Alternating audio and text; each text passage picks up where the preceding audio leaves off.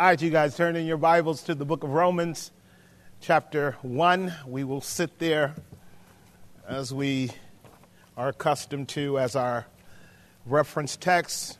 We may be inclined to go to multiple verses to establish our, our thoughts. We are on the Pilgrim's Progress journey through the book of Romans. For those of you who have joined me now that we are officially in the year 2024. I said to Angelo many years ago, a lot of people are very presumptuous, and Christians are too. I don't want to stay long on this because you know, we got some work to do here. But we often take the principle of faith and use it as a kind of rhetorical, presumptive expression. We will actually think we have the right to speak those things into existence that don't exist as if we're God. And that's arrogant. I'm just here to let you know your Bible forbids all such thinking. Like, I mean, explicitly, Jesus said, Sufficient is the evil for today. And he said, Give us this day our daily bread. Don't give me my bread that comes tomorrow, today, because tomorrow's not guaranteed. And his servant James made it very plain you fool who say today and tomorrow and the next day we're going to do this and do that and get gain and prosper, which when we get to verses 18 through 36, the most offensive chapter in the whole Bible, we will unpack the arrogance of men thinking he can go anywhere without God. But what is worse is when Christians walk around talking about tomorrow as if tomorrow is today. And what we will often do is start celebrating January 1st weeks before, as if you know you're going to make it. Now, a million people died on the 31st of December. You only made it by grace, and you're only here by grace. Now, when your faith is properly grounded in the Word of God, yes, you celebrate, yes, you have confidence in God, but mostly what lost people need are believers who have a sober faith, a biblical faith, a faith can, that can pass the test of this kind of rhetoric that, that asserts that we can speak things into existence and still God's glory. Don't do that, child of God. Don't ever do that. God loves to resist the proud and that among his own people. I might even say, even more particularly among his own people. Whenever you find yourself seriously struggling with circumstances and you realize intuitively you're wrestling with God, at the root of your wrestle is your pride.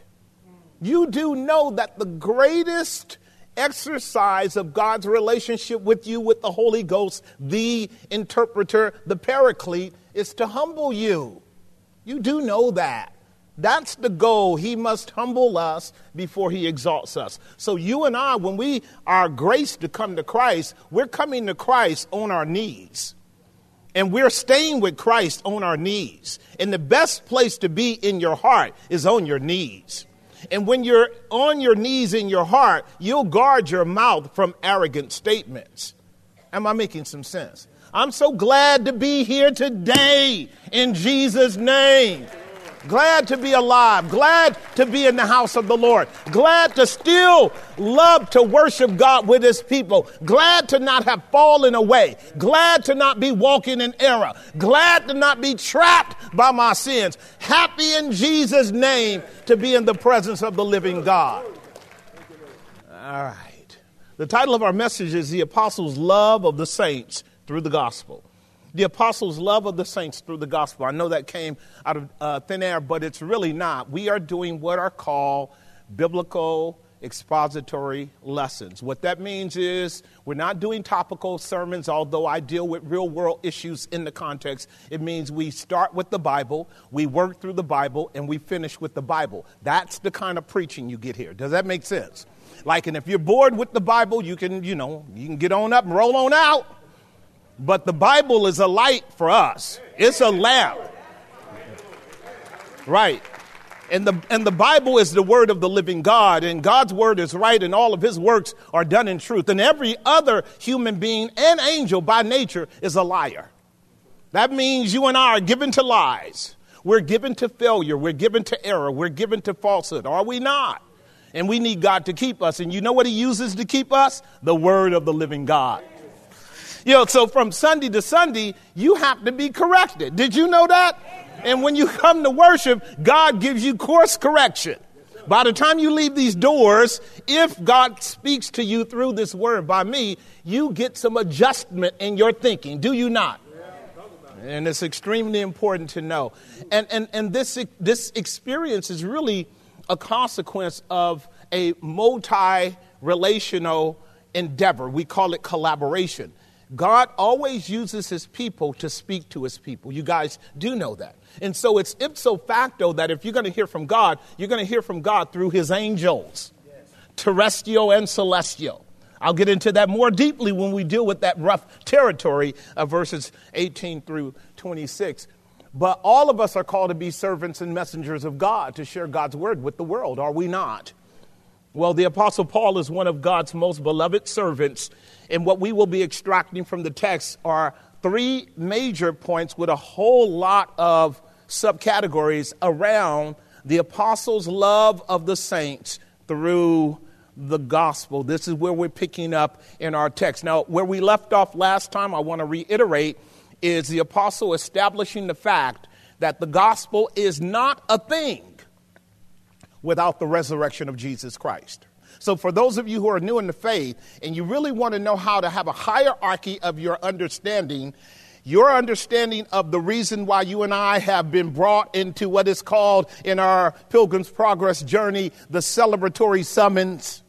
The celebratory summons. When God calls you by the gospel, that's a celebratory summons. That's not an invitation, that's a celebratory summons. God gives you a protocol that says the king is calling you. Y'all understand that? Some of y'all criminals like me, you know what an indictment is, right? you, some of y'all know those certified articles that come to the door that says you got to come to the courtroom on such and such date. That is the gospel. The gospel is calling all human beings to come to God now or come to God later. And when you come to God now, you got to come on your knees. Because what the summons says is that we're sinners. And that means God has a problem with us. But the summons also says God has a solution to that, that problem. If you come and reason together with him, though your sins be as scarlet, they can be white as snow. I think that's a great conversation, don't you? So God is subpoenaing some of you right now. The subpoena has come. It's a celebratory summons. And guess what? No other servant like the Apostle Paul loved to be in the dignified position of handing out celebratory summons. This is what he's saying here in our text. He's saying, based upon the resurrection of Christ from the dead, look at verse 5. Because of the resurrection of Christ from the dead, we have received grace and apostleship for the obedience to the faith among all nations for his namesake. Do you see that? He's saying here, saints, because Christ rose, we now get to go. Because he rose again from the dead, all of God's ambassadors have been sent into the world to summons men and women to celebrate with God of the resurrection of his son Jesus. Paul loved it, did he not? We're going to drill into that a little bit today. But if you wanted to take an inference of application, you can say this as our first point will assert Did God call you? Did he call you by the gospel to join him in the celebration of the resurrection of his son? If you're a child of God, most certainly he did. Most certainly, God hunted you down in the preaching of the gospel, no matter where you were, by the Holy Ghost, and tapped you on the shoulders and said, Come and rejoice with me, your sins are forgiven. God hunted you down. As he did. Point number one, the proclamation of the risen Christ to his what? That's right. Jesus says, My sheep hear my voice. His message is not indiscriminate it comes to his sheep. Did y'all get that? That's the Gospel of John, chapter 10, 3 and 4. My sheep hear my voice. They follow me. I know them by name. That's particular, isn't it? This is why in your early days in walk where when God started messing with you, because if he didn't mess with you, you'd end up in hell when God started messing with you, you looked around and you had a few friends who were named obstinate and a few friends who were named pliable. And then you had others like mistrust and lazy and scandalous, of which you were all of that. But God distinguished you in that noise like he did the apostle Paul when the brothers were riding with him and they heard a voice, but they couldn't comprehend it. But Paul heard the voice clearly because Jesus was his shepherd and Paul Was his sheep, and that was a distinguishing moment. It happens to all the people of God. A distinguishing moment. Now, we want everybody in the world to come with us. Don't we, Melody? Will y'all all come? But by and by, as we're making our journey, one by one, one by one fall off. They got excuses. They excuses. They got reasons. They got arguments. Half of them are with you, half of them are with God, half of them are with the world. Do you understand, child of God? Complaining won't get you anywhere. You need to go to the mighty counselor to get the answer to the problem you're in. And when a child of God is going to make his progress down the pilgrim road, it's going to be because that child of God learns how to listen to his shepherd. My sheep what? Follow. That's a path, that's a journey, that's a movement, that's a progression. You and I are called somewhere. We're called by somebody. That's what the three subpoints are asserting. Look at what it says under point A. We are sent by the what? Please understand the correlation, and many of you do. You guys are, are very clear uh, about what we call union with Jesus. You're clear. These, these are axioms for you new baby Christians. You want to get the gospel right. Please understand God didn't call you to operate as a solo independent operator. He didn't call you to be a sole proprietor. When he called you into his institution, into his franchise, into his business, he called you to be a partner with him, and he's the CEO. He's the one running this thing. And you and I won't do anything for God if God doesn't work in us first to get it done. So the doctrine of union is this. You and I were placed in Christ before the world began. That's the doctrine of election. And in time, God called you by the gospel, and Christ was placed in you. That's the doctrine of regeneration. This is what we are learning in the Pilgrim's Progress. Did y'all get that? When the Holy Ghost came to you, He brought Jesus and planted Him in your heart.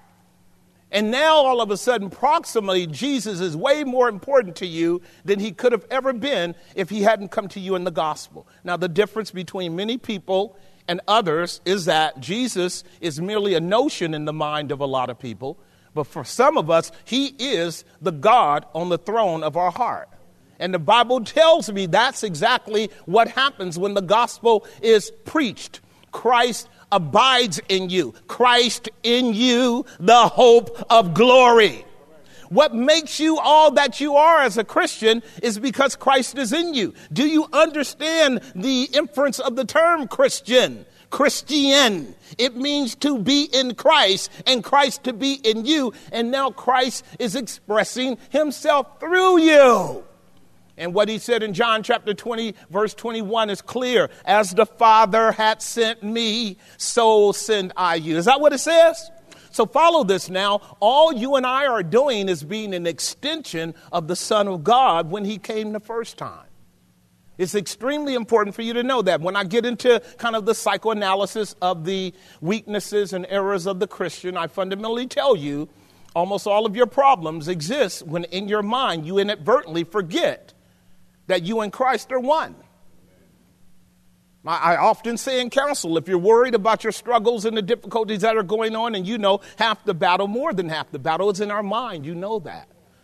And as a Christian, what you end up doing is forgetting that Jesus is right there for you to talk to and engage and affirm and indeed request that He help you do everything that you do. But if you can find yourself going a whole 24 hours making all kinds of decisions in your life without deferring to the one that's on the throne of your heart, then you are operating as a solo independent operator. You are operating as a sole proprietor. And may I tell you what Jesus said? Without me, you can do nothing. So half the time the Christian is operating without the power of God because he's neglecting the one that loves him more than he loves himself. Y'all keeping up with me? Yes. Right, it's important for you to learn how to be sound in your mind. That's what the Bible is clear about. This is what we learned on Christmas Day. Let this mind be in you, which was also in Christ Jesus. So, a really big message to take away while you're offended at what I'm saying now is as a Christian, I should be much more conscious of the ever abiding presence of Christ in my life. And we should be going down this road together, me talking with him, him talking back to me, and us engaging the pilgrim's progress together. Because again, without me, you can do nothing. So the Apostle Paul says the proclamation of the risen Christ to his elect is that we are sent by the sent one. We're called to engage in this. Look with me at verse um, verse number six in your uh, in your text. Among whom, uh, in your Bible, among whom, sorry, look at verse 5. By whom we have apostleship, have received grace and apostleship for obedience to the what? for obedience to the faith among all nations for his name's sake. So look at verse 5 again. What Paul just said is our job is to communicate to all the nations of the world this truth. It's put in a language that really has to do with a summons among the nations for the obedience of what? Faith. That's the summons. So human beings are summoned by the gospel to obey the Lord in the context of faith. In other words, faith is not merely an assertion of agreement. Faith is the acquiescence to the claims of the summons that Jesus is indeed Lord. And if he's Lord, as he said in Luke chapter 6, if I be Lord, why then don't you obey me? So when the summons of the gospel comes, and this is the offense of the gospel, this is how you know you're not preaching it when you share it with people. Because when people really get a very clear understanding of what you're saying, what you're saying to people is, hey, Jesus is Lord, that means you owe him obedience.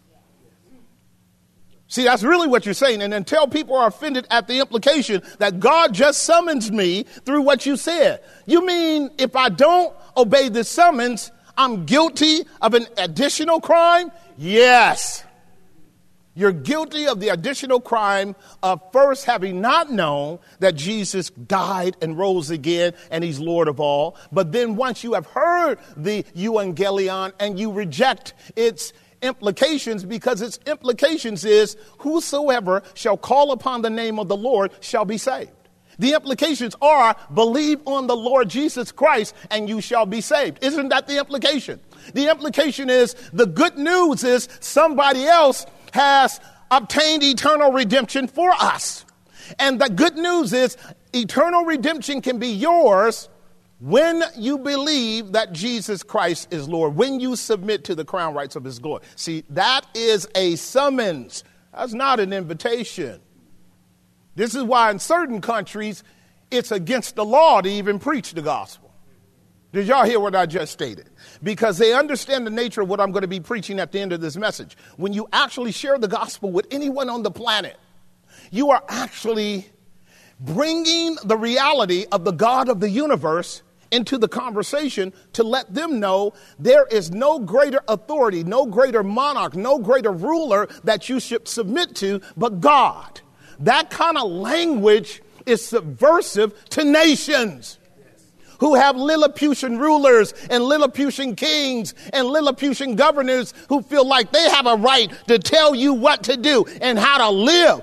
They know if you ever should really become born again, no one sits on the throne of your heart but God in the person of Jesus, and He tells you what to do. This is what the book of Acts is all about the kingdom of God, invading the kingdoms of this world and snatching sinners up out of the dominion of darkness, bringing them into the dominion of light. Am I making sense? Right. Now, all of a sudden, you're on another team. And because you're on another team, the world now looks at you cross eyed, including your government. And what I am loving about where I'm going in our text is a man named the Apostle Paul used to be on the other team. He used to be on that false Zionist team where they were destroying anybody that did not bow down to Torah. He was working for the wrong high priest until the true high priest came and hunted him down and knocked him down off of his high horse and showed him his glory, which is what we're learning in the Pilgrim's Progress. Because Paul was being drawn, like I'm teaching you guys, for a long time. Drawn. And then finally, in a particular event, he submitted to the crown rights of Christ. And his life was changed right then and there. He knew who the true high priest was, he knew who the true sovereign was. And see, Christians are playing game today because Christians don't even have a vision of the Lord of glory as the hierarchy of the one that has called them into this dignity of being saved. Am I making some sense? Lord, give everyone in this room a vision of the Lord of glory. Because until you have that, you won't have strength to say no to the wicked one. And you won't have strength to say no to these wicked systems that are constantly telling us to disobey God.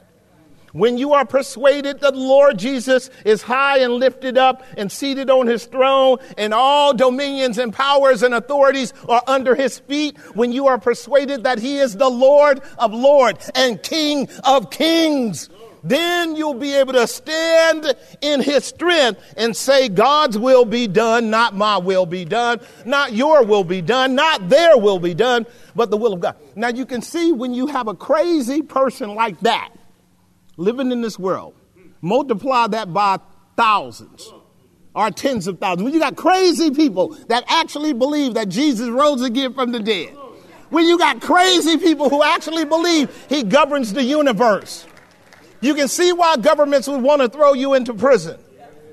Am I making some sense? It's extremely important for us to know what the Apostle Paul's love for the saints is. I'll get there. Point number one, three subpoints that I want to keep moving. We are sent by the sent one to be believed for salvation. Romans 16 25. I love how Paul's his theology is, is comprehensive. We're in Romans chapter 1, verse 5, but Romans 16 25 and 26 says this. His last book will be there somewhere around August or September of this year if the Lord is pleased to allow our journey to follow its course. But in Romans 16, verse 25, listen to what it says. Now, to him that is of power to establish you according to my gospel. Paul speaking the gospel in the beginning, Paul speaking the gospel in the end. Because Paul understands none of this gets done apart from the gospel. Listen to what he says. Now, to him that is able to establish you, 1625, according to my gospel, and the preaching of who?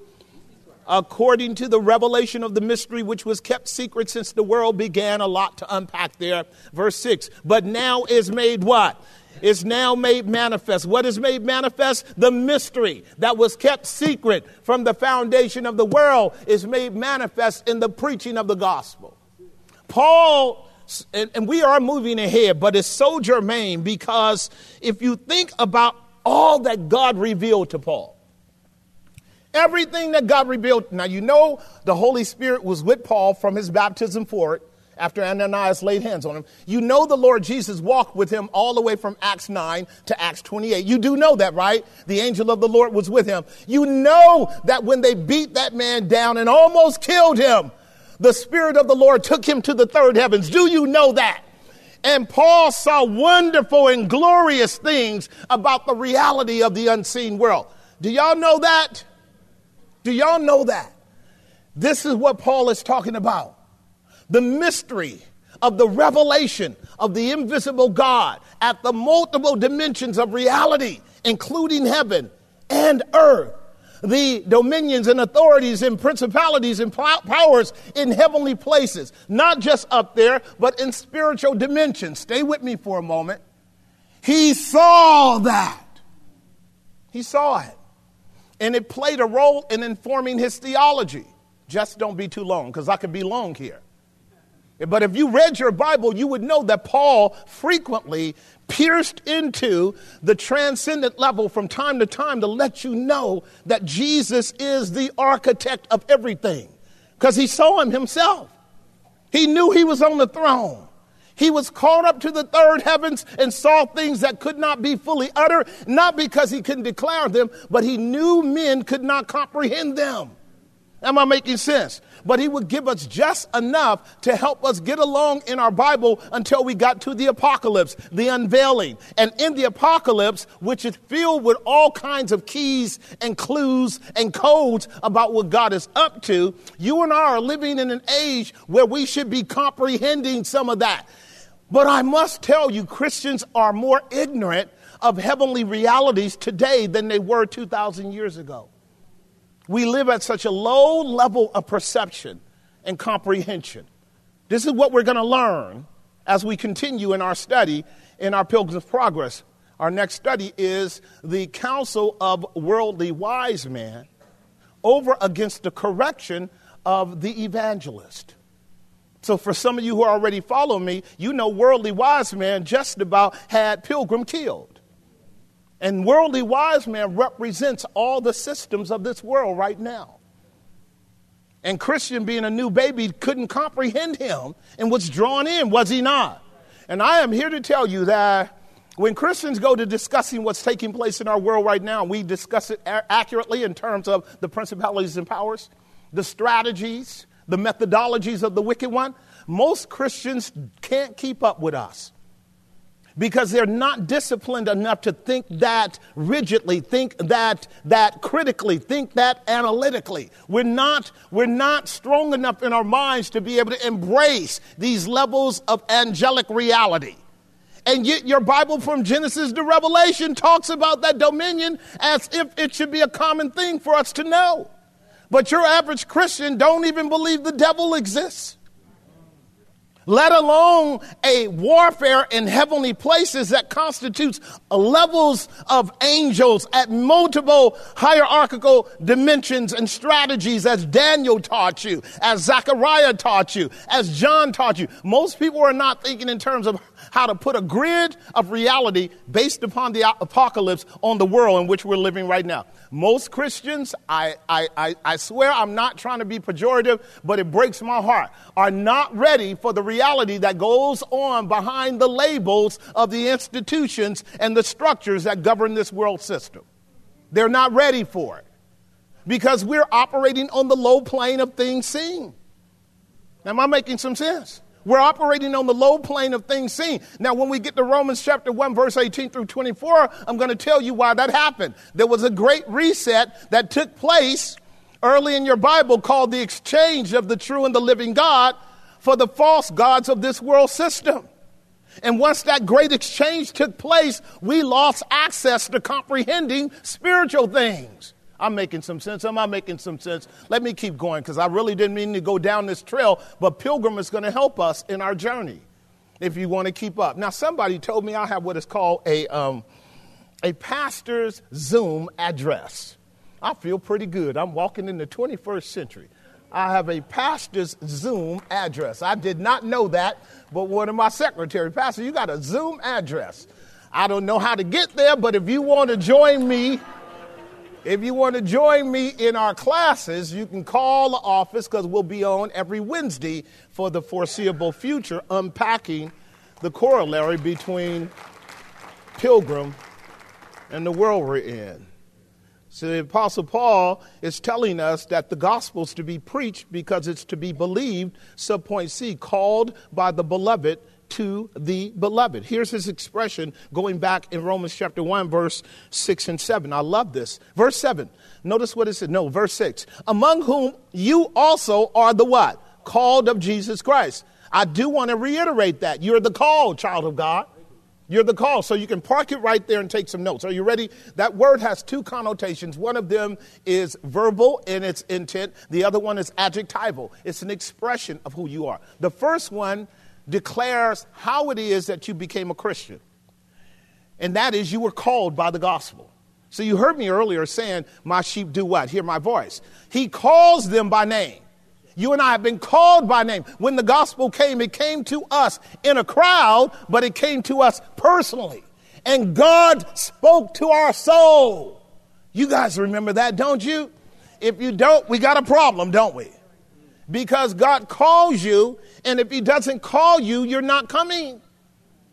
But if he calls you and you find yourself coming, it's because you've experienced the power of the call. Now, that is a theological concept we will more fully unpack in the Pilgrim's Progress. But God is calling, right? Many are called and few are what? That's where you hear the distinguishing call that separates you from everybody else. And now all of a sudden you know God means business with you. Am I making some sense? Because you know you, you, you too scared to do anything by yourself, so you want 10 people to be saved with you. Remember that? And God said, no. He moves them all. Like he moves your mama out, moves your daddy out, moves your uncle out, moves your cousin out, moves your boo out. All your boos get moved out. They all get moved out because they're not being called. You are. And now you got to discover who it is that's calling you because he didn't just tow up your life. All your relationships all jacked up. Ask Pilgrim. Ask Pilgrim. Am I making some sense? Because listen, listen, no flesh shall glory in God's sight. People not going to be able to go to heaven and say, Lord, if we didn't help your boy, help your girl get to you, he wouldn't have got there. Sorry, no flesh shall glory in the sight of God. Every one of us are coming through the door by ourselves because the door is too narrow for anybody else. And the only one the Holy Ghost is opening the door to is you. It's important to know it. It's good when you have a spouse, a loved one, children that know the Lord. I, I, can, I can bear record with that, but that's no guarantee. All of them could hate you. That's no guarantee. It's, it's, it's, well, these are things we are unpacking because Pilgrim is letting us know that when you become a real Christian, it takes a long time for your kinfolk to realize it's God doing that and not you. It takes a long time, right? Because they stuck on you. They're stuck on you. They don't like the fact that you've left home. They don't like the fact that you're hearing a voice they don't hear. They don't like the fact that you're seeing things they don't see. Am I making some sense? And so they call you crazy. But they call Jesus crazy in John chapter 7 the same way. And, and Festus and, and Felix said that Paul was crazy, and he just returned very, oh, noble Felix, I'm not crazy at all. In fact, I wish you were just as crazy as me without these chains. See, we're talking about celebrating the summons because we're so glad that God called us. Now, listen to what he says over in verse 6 and verse 7. Those of you uh, among whom you are also the called. This is the first point. So you have heard the verbal call, but it uses the term the called of Jesus Christ, not called of Jesus, the called, definite article, then the noun, the called. That is a adjectival description of what you are. You are the called. Y'all got that? You are the called. If I could go deeper, it's Romans chapter 8, verse 28 and 29. It means that when he called you, you became something as a consequence of that call. You became the called. More deeply, it's you became named. Literally, it's a Hebraic expression of when God owns you, he also names you. So I'm called and I'm named. Am I making some sense? So if he says Jesse, he just named me. When he said Saul, Saul, he just named him. And every one of us has a name. And every one of us has a new name if I take you to the apocalypse. Because if any man be in Christ Jesus, he's a new creature. You actually have the name that God gave you through your parents, but you also have the name that Christ gave you through the parenting of the heavenly a Heavenly Father. Am I making some sense? You have a name, child of God, and that name is written in the Lamb's book of life in glory so that when you knock on the door and Peter goes through the ledger, oh, I see your name there. You can come in. That name was put there before the foundation of the world because Christ was the lamb slain from the foundation of the world. And no one gets to heaven in the Old Testament or the New but by the blood written work of the Lamb of God who took away our sin. Am I making sense, child of God? That's why he said, My sheep. He said the Old Testament saints were his sheep. Then he said the New Testament saints were here. Other sheep have I that are not of the Jewish fold. Them must I bring in. And there won't be the Jew and the Gentile. This is what we're arguing today. There's only one community made up of Jews and Gentiles in the person of Jesus, who is the perfect Jew. Am I making some sense? We're all in that one fold. It ain't two folds. One fold, one shepherd, one gospel. See, we're all one family. One crazy, unprincipled, wild, in between grace and glory, righteous and sinful at the same time, striving to try to get along with each other. And if we let the devil, he'll divide us and have us killing each other, even though we call ourselves children of the living God. I know I'm making some sense. Because if you look out in the world, the enemy has done that with a lot of Christians, draped them in flags and drugged them away from King Jesus and the banner of his glory so that they're operating on a wrong team. I'll be talking more about that in Romans 1:18 through 24. The great exchange affects you. It affects everyone. Every day we wake up, child of God, you got to ask the question, whose team am I on? Because today you got to act like you're on somebody's team. And if the enemy has gotten in your head through this predictive programming and have wrapped you up by propaganda, you can say with your lips you're a Christian, but you can be operating, okay, as if you're under the authority of somebody else. Bourne Identity will help you with that. These are all predictive programming systems. And it, I mean, it's really deep. And it's really serious and it's really real. This is why your Bible has told you you must be constantly transformed by the renewing of your mind that you might daily know what is the will of Him who has sent you. You are not going to be able to make it through this warfare if your mind is not sanctified by the Word of God and by prayer so that you can stay on the course. Your identity is constantly under threat at the microbiological level.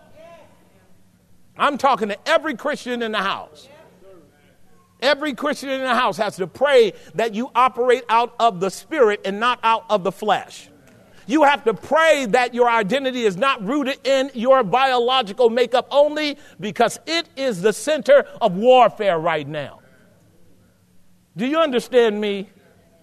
So you keep up, you'll get some of that particularly in Romans 8, 1 18 through 24, because of the impact that occurs when we exchange the true and living God for a lie. Once you do that, you get transformed into the image of that lie. Now look at the world today. Somebody lying. Am I making some sense? Somebody lying. Point number two the joy of their salvation in Paul the joy of their salvation in Paul. Paul says in verse, uh, verse uh, 8 these words First, I thank my God through Jesus Christ for all of you that your faith is spoken of throughout the whole world. Do you see that? I thank my God through Jesus Christ for all of you. What does he mean by that? First and foremost, I'll just say as a, a basic moniker, and I've said this before Thanksgiving is a revelation. People are not thankful until they know why they are thankful. This is what Paul teaches in Romans chapter 1 when we get into the most controversial material in all the world. Because when they knew not God, when they knew God, they glorified him not as God, neither were they, neither were they, neither were they. Right. So a loss of thanksgiving is the evidence that you've been blinded to the goodness of God in your life. That's Eve. She lost the sight that she had everything when the snake came up to her and told her to exercise rebellion against God. Now, how do you listen to a fool when God has given you everything? Other than you have lost sight of what you should be thankful for every day. I know I'm meddling, but I have to. The goal of the enemy is to get you to despise God. That's what evangelist is going to teach pilgrim about worldly wise men. The goal of the enemy is to get you to despise God, to get you to believe that God's a liar. He's not going to come through. His promises are not good. But don't we know better, children of God? This is why I drill it down into you ad infinitum. The God we serve cannot lie. He will not change and he never fails. The moment you are questioning that trifecta, you are on the brink of changing God. The moment you are on the brink of that, once you challenge whether or not God is a liar, whether or not God is fickle and changes, whether or not God is a failure, if you fall prey to any one of those three, and they're really three sides of the same coin when we understand the Hebrew language around lying, okay? Idolatry is lying. Once you and I succumb to lies, we're succumbing to idolatry. And whatever image it is that preoccupies your mind, that is what you become. So look at your world now and know that it's definitely not fixed on the perfections and beauties and splendors and efficacy of the lovely Lord Jesus. Because if it was, it would be being transformed into his image right now. And how privileged are you to be called by the Lord of glory to behold his face so that you might be changed from glory to glory, even by the Spirit of God. How blessed are you, child of God? Am I making some sense? But as you are being changed, you're going to have to put up with the world not liking you changing. You're going to have to pay the price. This is why Paul is rejoicing. He's rejoicing for several things, but this is what he's rejoicing in. Can I tell you what he's rejoicing in? That God chose a rebel like him to be the means by which Daniel chapter 2, verse 35 and 36 are fulfilled. Daniel had the vision. I don't want to go into it at length, but I told you where there's no vision, the people what? I told you this, I told you. And if your teachers have no vision, they are blind men leading the blind. This is where you're going to go off into the ditch, which is why so many churches go off into the ditches because their leadership cannot see beyond their noses. That is beyond their lust for their fleshly desires. Daniel could see all the way down, not only to the coming of Christ, not only to the cross of Christ, but to the triumph of Christ that would destroy the last kingdom described in the Bible, and that is the Roman Empire. That's the book we're in. That's the book we're in. Daniel saw all this, all this 700 years before it happened. And God had Daniel to write it down. Hey, Daniel, tell your boys if they listen to me, you got to go through at least four major resets. You got to deal with Babylon. You got to deal with Medo Persia. And Medo Persia are, are, really two resets in itself. You got to deal with the Grecian kingdom and that crazy Alexander. Then you got to deal with that fool in the Roman Empire, which is a set of 10 monarchs from Julius all the way down to, to uh, uh, Domitian. Okay? You have to deal with those fools. And isn't God good to warn us before it happens? Is he good? Y'all bored? Can I keep talking to you? Because Jesus, on his way out, Matthew 24, you got to listen to it carefully, told the people he loved in his generation. He wasn't talking to you and me, he was talking to his disciples. Because when a shepherd loves his people, he lets them know what's soon about to happen. Not what's going to happen just 2,000 years from now. And he told them, when I go to heaven, you must know what you're about to go through. The pilgrim's progress. You hearing me? The pilgrim's progress. And the enemy is going to throw everything at you. And because iniquity will abound, the love of many will wax cold. But he that continues unto the end, the same shall be saved. Y'all listening to me? Because I'm telling you something you don't want to hear. This happens from generation to generation over and over again because God is saving the people from every generation until the last generation is summed up. And you and I are in the middle of a reset, like unto the reset in the Roman Empire right now. Because the last kingdom that God allowed to be recorded in Scripture is the Roman Empire, because the Roman Empire would straddle the rest of the New Testament age up to the end of time because that beast is different than all the other beasts.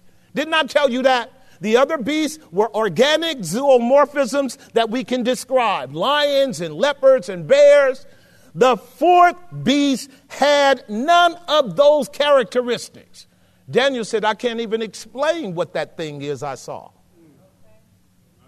And that was because the seeds of a 21st century hyper scientific age would be inherent in the, con, in the composite of that monstrosity, which is where you and I are today. And it would never be possible for us to deal with the stuff we're dealing with without that Roman Empire being able to morph and develop and evolve into the thing that it is today, so that ubiquitously all around the world, the whole world is experiencing the same thing at one time because of that power.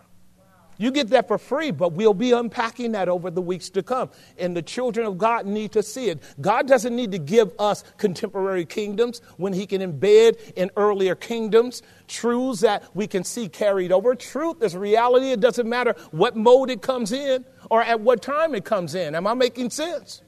These are eternal principles, so you and I need to know this. This is why Paul is rejoicing. Let me get back at it. I got about 25 minutes with you. He's rejoicing because God has taken him and used him as one of his major soldiers to liberate men and women in the most maniacal system of his day the Roman Empire. And he gets to use this expression that we're about to express now, see now, which is as, as paradoxical as can get. Notice what he says. To all, verse 7, that be in what? Beloved of God. How powerful is that? The most hideous monstrosity of the vilest kingdom exhibited in the Word of God, a monstrous kingdom which constantly tries to take God off of his throne Monarch after monarch after monarch, emperor after emperor after emperor tries to take him off of his throne. And God has an elect people running through that kingdom whom he loves. Paul is excited about it because he's an instrument in bringing it to pass.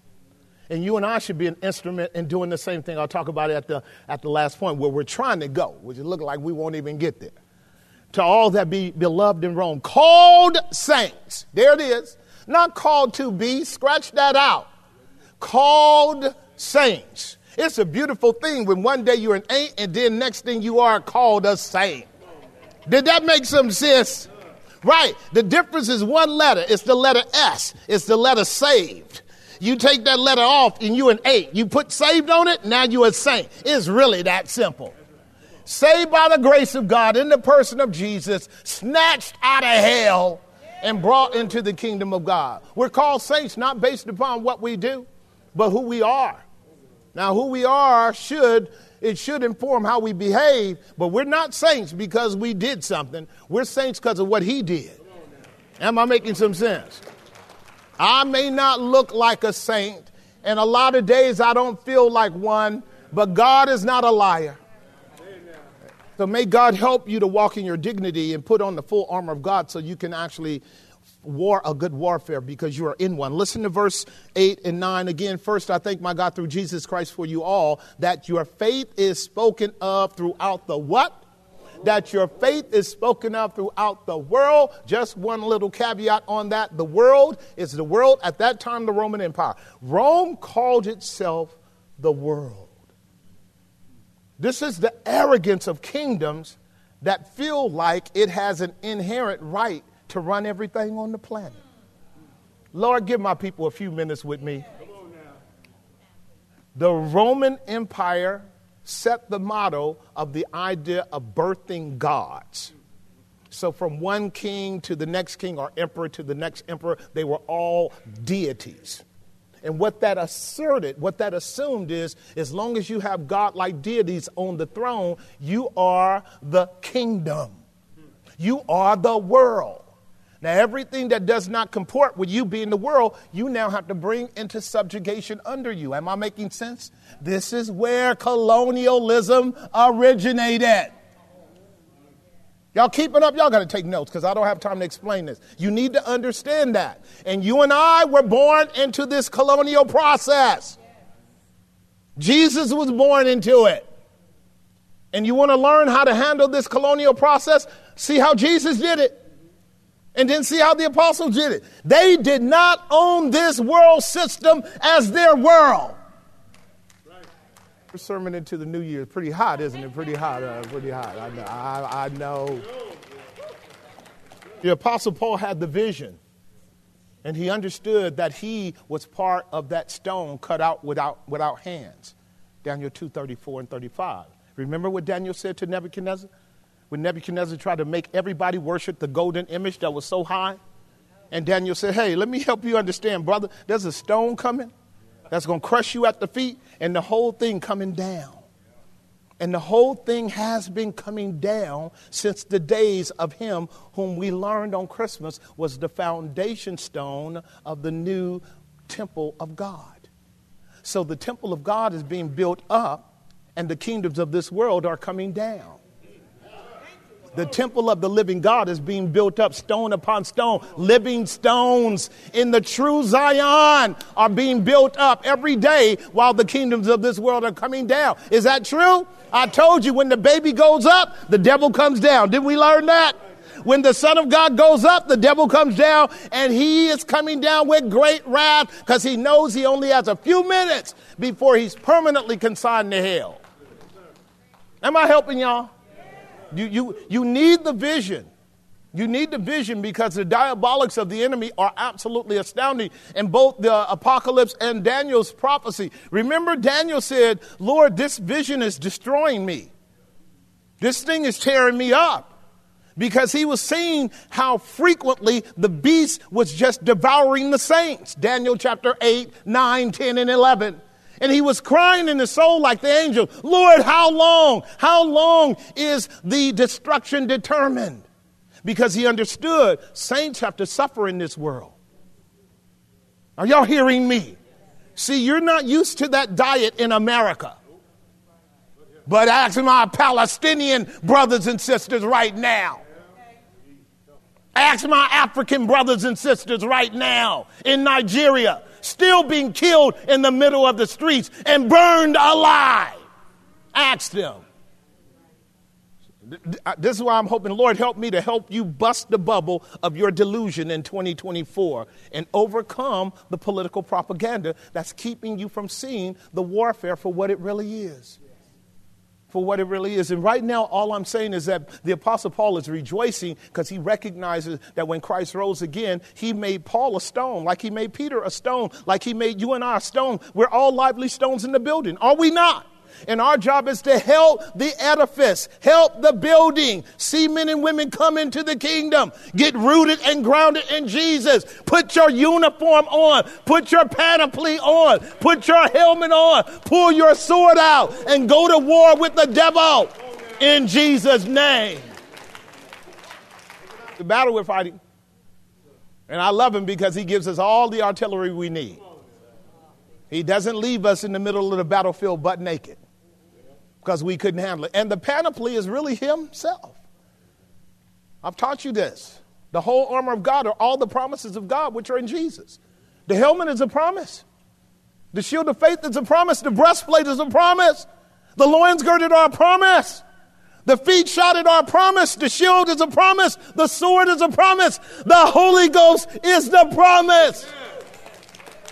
Haven't I told y'all that?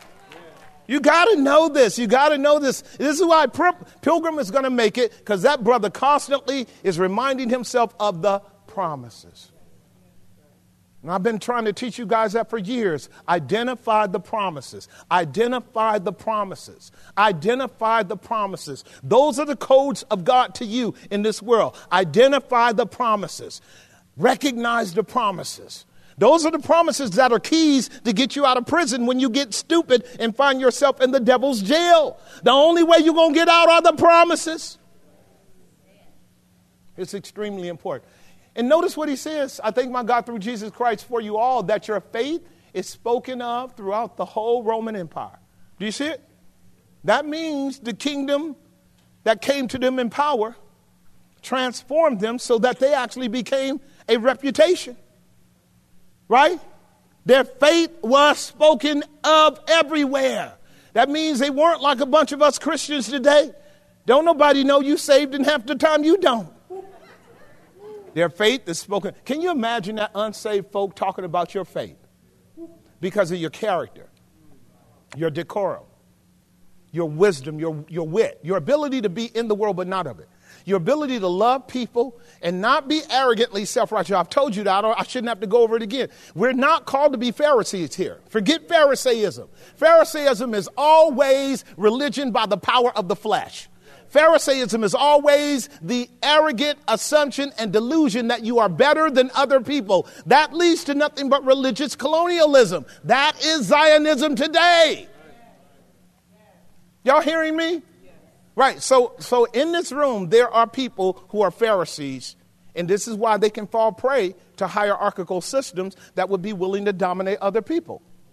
See, because they are in love with power, and Christians are in love with God. And to be in love with God is to be confident in God's grace, not confident that God's going to give you power to rule over other people.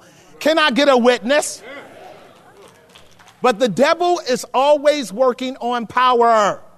His his thing is power. I want to be like the Most High God. That is his axiom. That's his modus operandi. You want to know what a system in this world is? Look to see if the devil is behind it.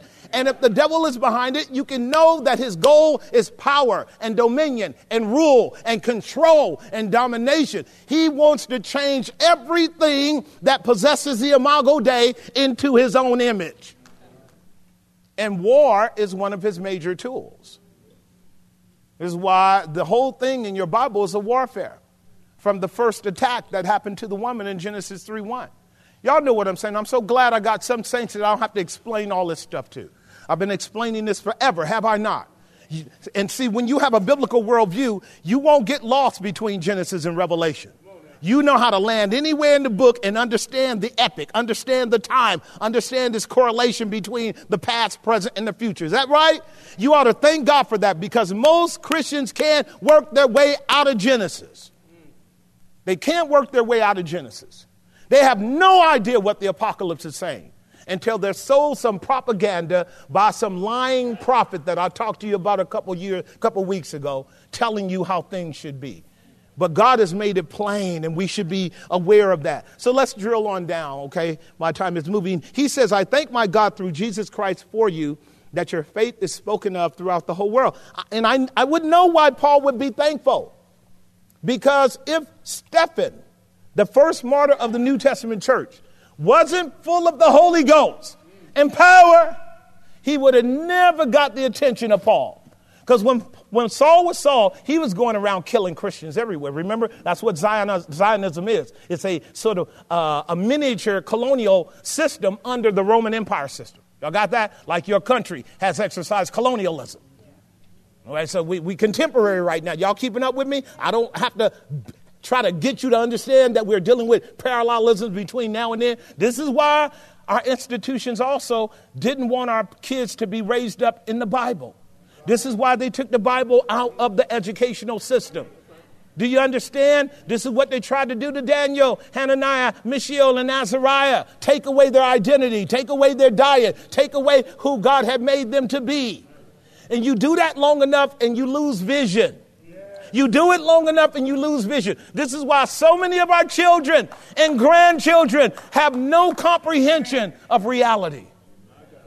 And it ought to break your heart, mom and daddy, because you played a role in it. Now, you know I'm telling the truth.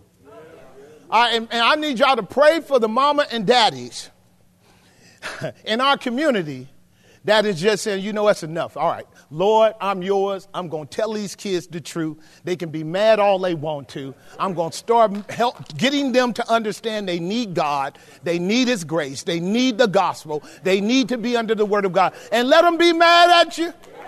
Let them be mad at you. Let them be mad at you. And you love them. You love them. You love them. You love them because the handcuffs of grace only get released through the gospel. Am I making some sense? How, how sad we are as creatures to have the benefit of having children and then don't give those children back to God. How sad we are as creatures to have children that God gave. You do understand you can't have a child unless God gives the decree. Those children are not yours. on loan from God. You got five minutes to tell them who their God is, five minutes to tell them how to get there, five minutes to let them know their consequences for dying without Jesus. And let the world continue talking like somehow what you and I are saying is pie in the sky. All right, we'll, we'll, we'll see that through as Paul makes his argument through the rest of Romans. The joy of their salvation is seen in his continued prayers for them. Notice what he says in verse 9 For God is my witness, whom I serve with my spirit in the gospel of his Son. You should learn what that means. That without ceasing, I make mention of you always in my prayers. Do you see that? That without ceasing, I make mention of you always in my prayers. That without ceasing, I make mention of you always in my prayers. Right. So the, uh, the average Christian doesn't get that. That when God saved you, he saved you to pray. Right. Because he gave you access to him. Plus, I told you the two major offices that we operate out of is prophetic and prophetic and those are the two offices. Nothing gets done without the prophetic word going forth and the priestly efforts anointing that word so men can be delivered from their sins. And you know what I've learned, children of God? Can I tell you else what I've learned? This is why you got to respect these other countries that are trying to pray because our country has taught us systematically not to pray. You'll notice you don't hear prayers at all in them folks in the White House. Our country has taught us, Westernism has taught you not to pray. See, you're being taught by your senators, their elders in Congress, in the Senate, in the, in the White House. They're teaching you all you do is argue and manipulate and lie and connive and control and dominate and then pass bills to do what you want to do. Ain't nobody calling on God over there, and we're not even, we're, we're not even disturbed by them not calling on God. Now, every one of them pr- pr- pretended to be saved. Did y'all know that? Yeah, every one of them pretended to be. You can't matriculate your way to the White House without pretending to be a Christian. When you, when you come to discover you just about to win your race, you go out and buy your big old Bible with a big old cross on it. And you got to go to church once a month, uh, every now and then, because you know the paparazzi got to take a picture. You go to church because the propaganda machine got to tell everybody you're a Christian. Hillary Clinton been a Christian all her life. Bill Clinton been a Christian all their life. Obama was a Christian for a while, but because the reset came, he jumped on out in his second election, and that's when he turned the White House into the Rainbow House, and he been keeping it moving ever since. He don't care that you believe he's a Christian or not, because now after all the balloon tests, they know that the vast majority of people in America don't pray, including church folk, including our church including our church. I don't have praying Christians in this place. Oh, Pastor, I pray. Okay, okay, okay. Don't argue with me. I, whatever. Okay, okay, whatever, whatever. Whatever. But I'm just saying, notice what Paul says all the time. And, and listen, this is not one time that he says that. He says that repeatedly. He says it to the church at Thessalonica. He says it to the Philippians. He says it to Timothy. I'm always praying for you. Can you imagine that? Here, this man, the most prolific preacher of the gospel in the Roman Empire, still finds time to pray. Pastor, how do you do it? In the daytime, I preach. At nighttime, I pray. Well, you get 24 hours. You got 12 hours to preach and 12 hours to pray. Well, Pastor, when do I eat and sleep? Whenever, I don't care, whenever. You gotta pray. Men must always pray and not grow wicked. That's what that term means. Not grow weary, it means grow wicked. I'm helping you because when you and I are weary, we're gonna do wickedness. That makes sense? This is why we need to be strengthened with all might in the inner man, but that Christ might dwell in our hearts by faith. Angelo just talked about, Lord, put a seatbelt on so we don't knock you off the throne. Well, can I help you? You ain't knocking Jesus off the throne. I'm sorry. He way too high and lifted up. He owns all thrones. If you're going to use the analogy of the seat belt in your heart, ask him to put a seat belt on your seat because it's your seat that will get knocked over, not Jesus. Am I making some sense? Lord, put a seatbelt on my seat so that you can remain the affection of my heart so you can be my counselor and my God, so you can correct me when I act a fool. I want Christ to dwell in my heart by faith so that I see the world through him. I'm making sense. Am I making sense? Right? It's extremely important. For God's my witness. And I love what Paul is doing. He's calling heaven to this record. Now he's both a Hebrew and a Christian now. He knows you don't, you don't swear unless you mean what you're saying. God is my witness, whom I serve with my spirit, not in the flesh, with my spirit in the gospel of his son. That is the content of the gospel is Jesus.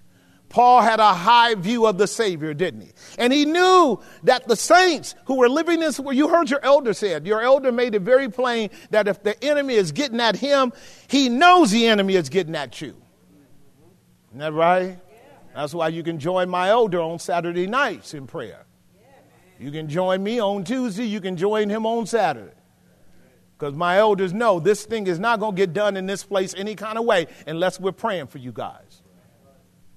If you want to, you can pray for us. But the point is, we understand you don't play with prayer. This is why we haven't made it down the road in our lives.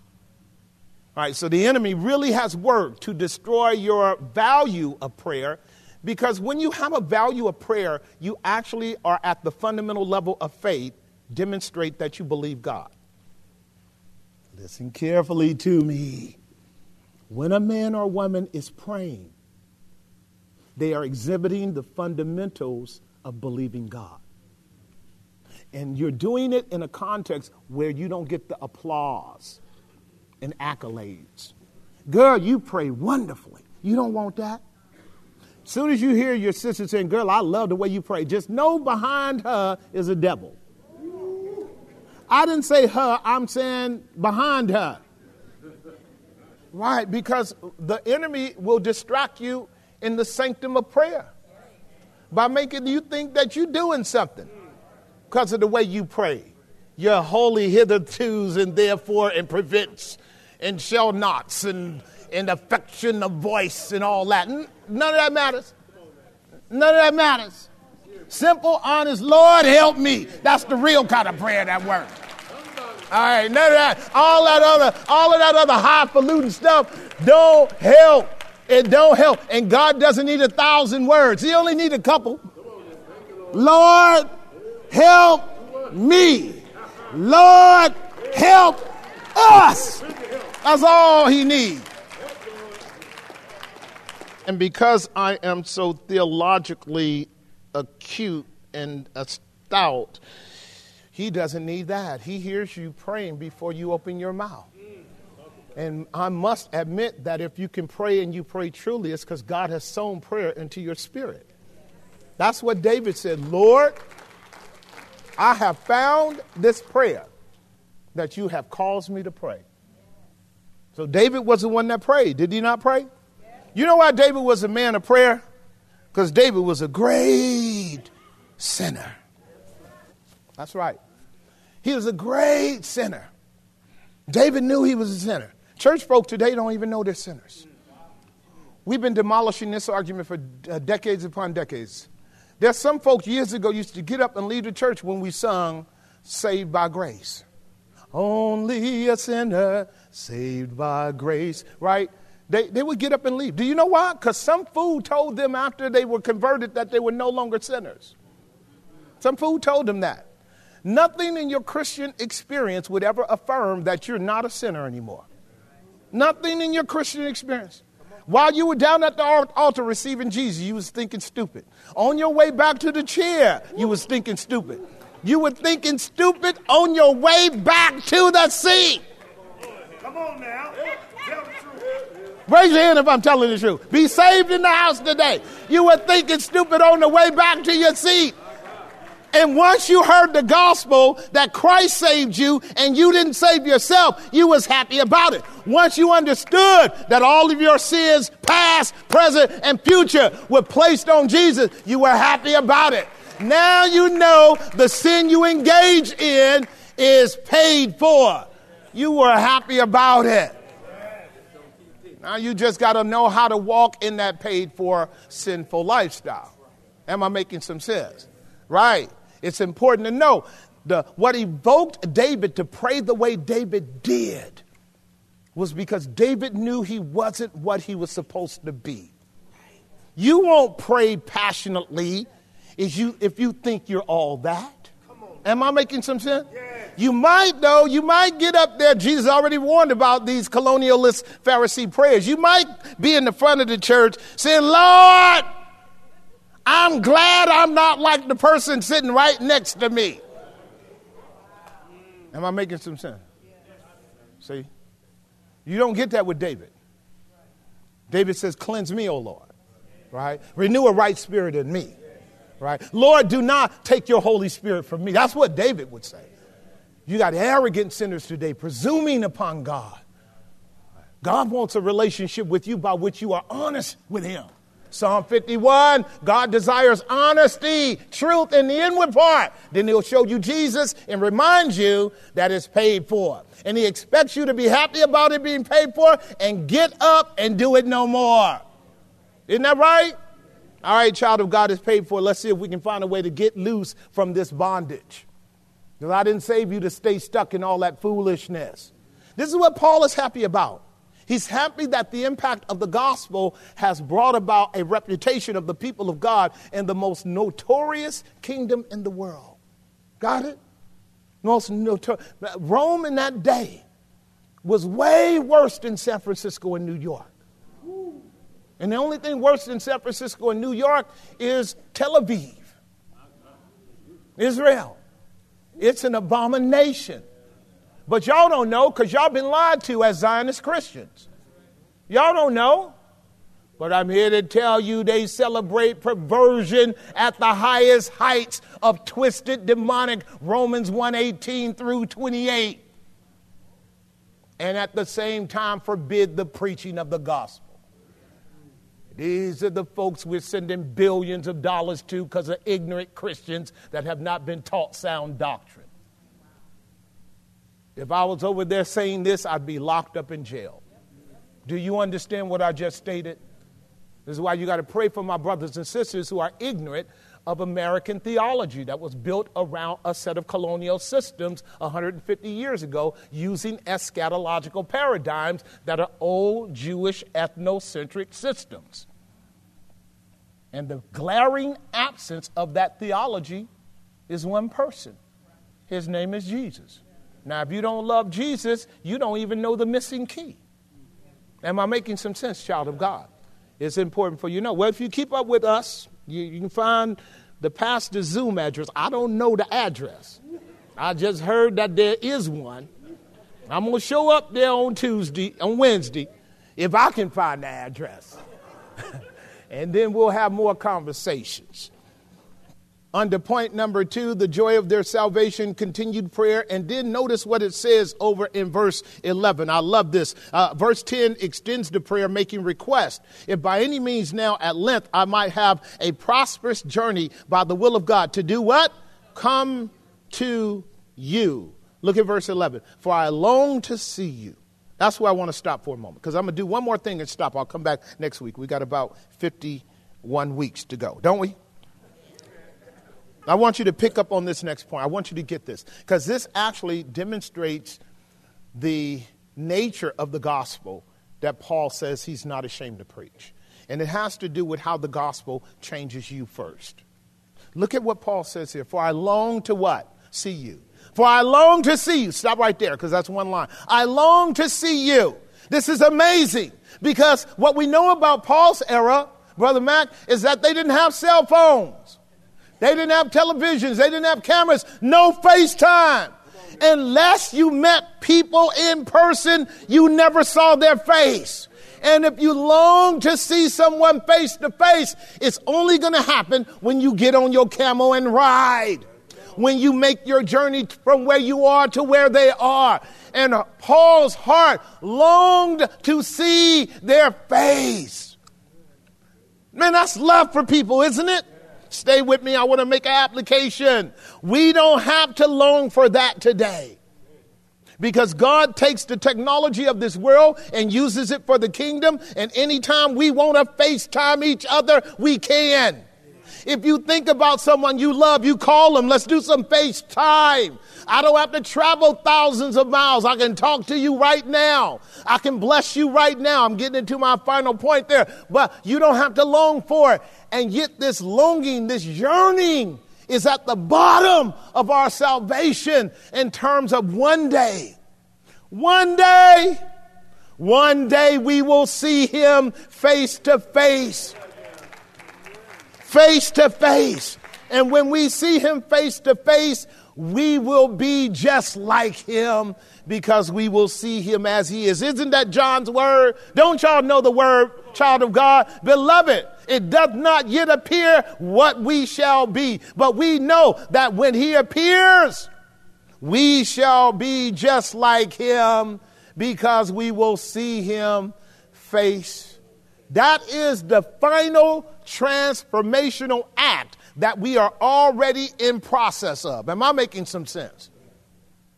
It is profoundly theologically, massively, massively indicative of something grander than just your face and my face. It has to do with a permanent dwelling of intimacy and communion where there is no mediation anymore. I've shared that with you before. Have I shared that with you before? John 1 1 says, In the beginning was the Word. That's the Son, that's the Logos. And the Word was with God. Hatheos, meaning the Father. In the beginning, the Son was with the Father. Y'all keeping up with me? That's theology. Y'all know that. Right? And the Word was God. The Son was also God, like the Father. Didn't we learn that?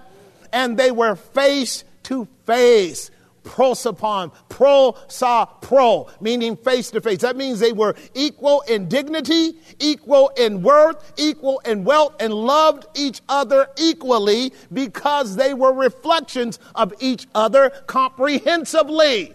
It's the metaphor of a man and a woman when they enter into mar- uh, marital union. As you know, God put Adam into a deep sleep. That was the first operation God did it. He did it to the man because he had issues. The issue he had was that there was something in him that God had prophesied in chapter 2 that he brought about in chapter 1 that he brought about in chapter 2, and that was the completion of the man in his counterpart of the woman. Y'all know that now, right? That is Christ and the church. Right? You and I were conceived in Christ and brought forth by him be, being put to death, and the sword piercing his side, and the payment of the blood and the water comes out. That was the dowry. That was the birth of the church. Y'all got that? That was the birth of the church. Holy Ghost comes down in chapter 2. The church is born because of him who is the last Adam who had to die for our sins so that we could be brought into union with him. And daily his bride is being brought into union with him all around the world through the gospel. Am I making some sense? And your job and mine is to behold his face. That is the close of the apocalypse, right? And they shall see his face. And they shall see his face. And there shall be no more tears, no more crying, no more pain, no more anguish. Am I making sense? Listen, child of God, the one that died for you is waiting to see your face. Between now and then, your job and mine is to get to him. It's to get to him. And one way you're secure that you're on the pilgrim's path is to make sure that you are not negligent of God's word. Am I making sense? So that's what, that's what evangelists are going to tell pilgrim. Boy, you drop that book and it's all over. This is why we study because when we study sound, biblical, God exalting Christ, Christ uh, exalting, biblical based exposition, we get to behold his face like we're doing now. Is that true? We're beholding the face of Jesus, meaning we're beholding the reality of God in Christ meaning we're beholding the reality of God's word, are we not? His promises, they're all yes and amen in Christ. It's a glorious thing to be beholding his face right now. Would you agree with that? Would you agree with that? And do you know you're being transformed mm, just ever so slightly? by that exercise. So, you know, when God says, whenever you gather together in my name, I am present, it means He wants to have a conversation with you face to face, soul to soul. Am I making some sense? Right. And when we're not engaged in that kind of face to face communion, then you and I are walking side by side, which is fine. That's the work we do with our master. He's yoked, we're yoked. Come unto me, all you that labor and are heavy laden, and I will rest you. Take my what? Right. And so you and I are yoked with Jesus. This is why I was saying in the opening of the message. Don't go around acting like you got your own yoke and you're not yoked to Jesus. This is where you're going to mess up all the time. You the little ox, he the big ox. Don't get it twisted. You ain't the big ox. You the little knucklehead ox. Haven't you ever seen two oxen yoked together? Have you seen three? Have you seen four? Of course. No, they're there. But here we're just talking the analogy of Scripture. Jesus is glad to be yoked together with you because he knows you're going to act a fool if he don't stay connected to you. He's strong enough to keep you from going off the path. Right? That's like I told you about the, the, my wife's car when she bought that brand new car. I started driving it and it kept on going its own way. Didn't I tell you about that? The car because I was drifting. And the car said, Now get on back in the middle of the road, brother. You drifted. And at that point, I realized there was an authority greater than me. Right? Well, that's how the Holy Ghost is in your life. His job is to move you back into the lane because you're drifting. Am I making some sense? Right, but, but, you know, now we learned how to cut that thing off. Y'all know, do you know how to cut the thing off on the car? Did you know how to cut it off? We cut it off. Now, guess what? We driving free. But we all over the line in the next lane and everything, right? This is what you get when you want to be free of Jesus. You're going to be all over the lane. You're going to mess folks' life up. You're going to run into something. You know, why wasn't the control mechanism on? Because you want to be free. that sister gets it. I want to be free. The problem is you're sinner. So even when you got even when you got guidelines to keep you in the middle of them, you texting.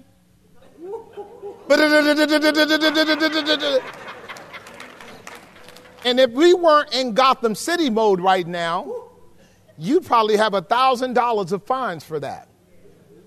I'm going to stop right here, and I'll tell you I'll tell you just a bit to close it out right, and we'll come back and unpack a very, very important Magna Carta in terms of, of Paul's decree in verse 16 and 17.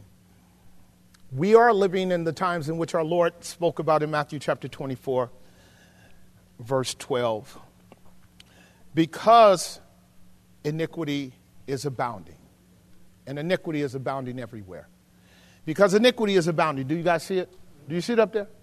Because iniquity is abounding. And iniquity is really a nefarious term referring to the wicked one being loosed. So I'll talk this out and then I'll let you get out of here. The wicked one being loosed and, and the wiles of the wicked one being exercised in ways that always shows up in the attributes and character, characteristics of the wicked one. The devil, his job is to steal, kill, and destroy. All right, you're going to have to drill down in that and stop being parrots because you are. You've quoted it a thousand times, you never even really looked it up to study it. Raise your hand. Tell the truth. Don't. You ain't never studied that verse. Am I making sense? You've heard it before, right? John's Gospel, chapter 10, right? Um, but you never really studied it before, have, have you? Right. You studied that verse before? Okay, good. You can explain it to us, Lisa, on Tuesday. Lisa's going to explain it. Because stealing is what the devil does, because it's part of his anger management issues for wanting to be like God. Am I making some sense? He loves stealing. Right. And, and this was the first fundamental thing that God said in Torah you shall not make any other gods. That's what he says. I am the Lord your God, brought you out of the land of Egypt. You shall have no other gods beside me. And stealing, therefore, is the idea of exchanging the true and the living God for another God. The goal of the devil is to get you to trade gods. Y'all got that? When you take God's glory, you have stolen from him. That's the goal of the devil. See, I know a whole bunch of pastors want you to stop. I'm ready to leave. I ain't gonna let you go till I'm finished with these three points. I ain't gonna let you go. Because you can steal God's glory in your mind. You can steal God's glory with your raggedy mouth. You can steal God's glory. And remember what I told you when we're, go to, when we're going to stealing, when we in, engage in stealing, it's because we're not operating out of fullness. Didn't I tell you that? Colossians 2 9. See, because when you're full, you don't need to steal. See, the devil's empty. So he's trying to steal everything that God made, including you and me. I'm telling you, am I telling you the truth? So just understand whenever you're in an environment where things are getting stolen, just look around where the devil at, because he behind that. And right now, God's law has been stolen from humanity. by the devil, setting aside the good book, which would be the foundation to all civil societies. See, once they took it out of the courtroom, took it out of the school system, took it out of the educational blocks, once those moral, ethical axioms were removed, now law is arbitrary. Now, am I making some sense? Every man is a law to himself. So, uh, you know what I discovered the other day? You know, I, shouldn't say this because they're going they gonna, they gonna get me again because uh, I'm notorious on Facebook and all that stuff. They don't want me preaching. But I said, you know, we are in Gotham City. Anybody understands Gotham City? Now, that was a predictive programming. I'm trying to tell you now. It was letting you know we were coming here. See, I should stop. It's predictive programming. It started way back when we were kids. You get them, you get them with cartoons. That's like Kool Aid. Boy, I love Kool Aid when I was little. Did you love Kool Aid? How many of you guys love Kool Aid when you're little? Half of the folks in the house. You, you, you, you, you, you Gen Zers and all that, you guys are so cool. In the country, it was lemonade. And then when we was broke, it was sugar water. Stay with me. Stay. I'm going somewhere. I'm going somewhere. See, because y'all act like y'all don't know, and you act like you weren't trapped, and you act like you weren't propagandized and you act like you weren't predictably programmed, but you were. You were. We drunk the Kool Aid. All that sugar killing us, messing up our brain cells, turning us into all kind of weird ADHD folks that can't keep control of our mind and we're addicted to all this and all. Y'all know I'm telling the truth. Am I telling the truth? They know how to distract you from, again, rigorous thinking deep, critical, analytical thinking. And the children that actually had the best gift at that, they called them crazy. ADHD, right? Attention deficit disorder, autism. Those brothers and sisters think way more acutely than many of us because they know how to focus and they know how to block other stuff out. And we think they crazy because they ain't got time for us. Y'all crazy people do what you want to. I'm working on a mathematics equation at seven years old so I can grow up and run the world like Elon Musk. Y'all didn't get that. Y'all did not get that.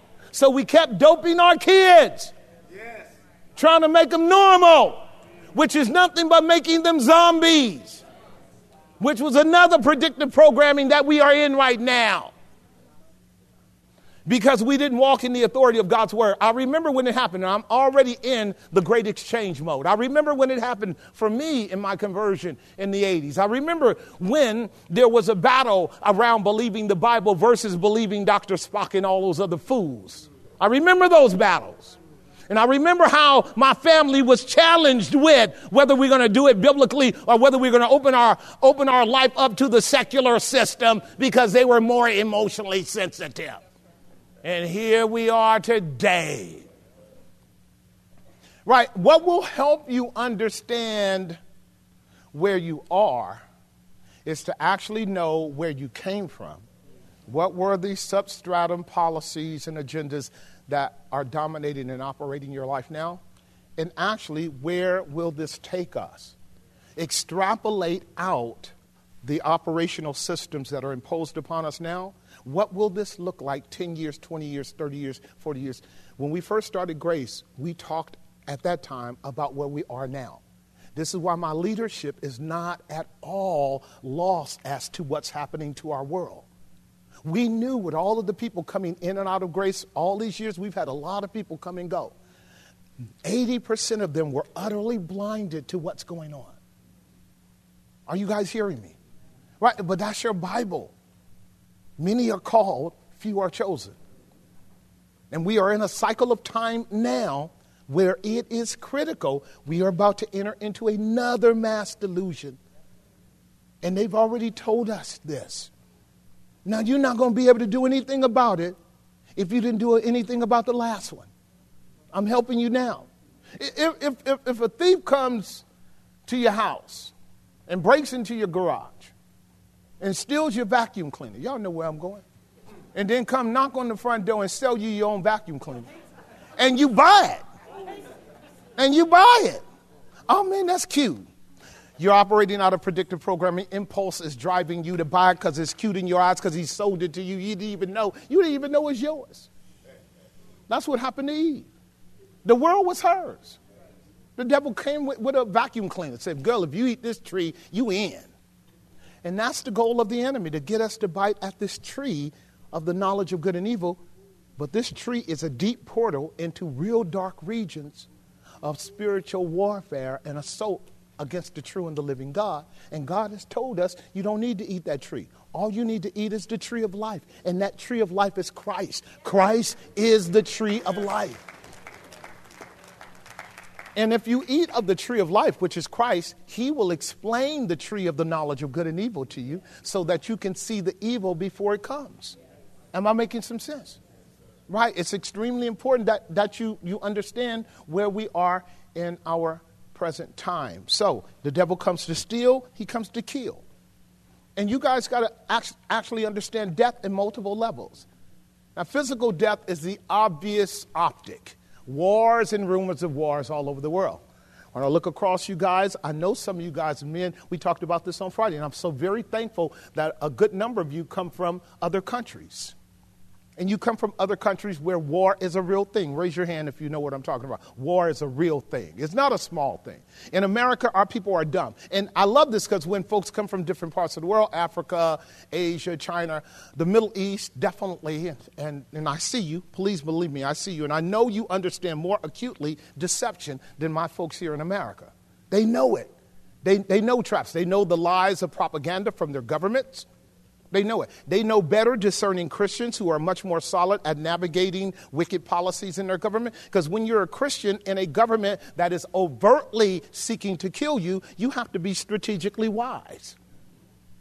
You and I are in a system where our government is covertly seeking to kill you.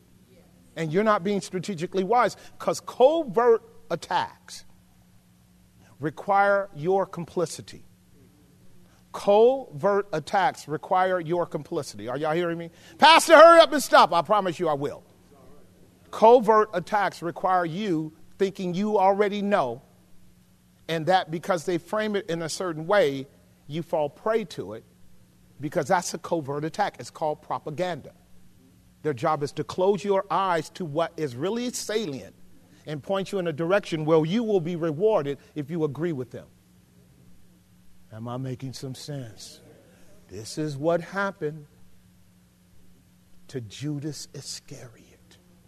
The master put him on the pilgrim's progress to glory. And as he's going, the devil is whispering in his ear.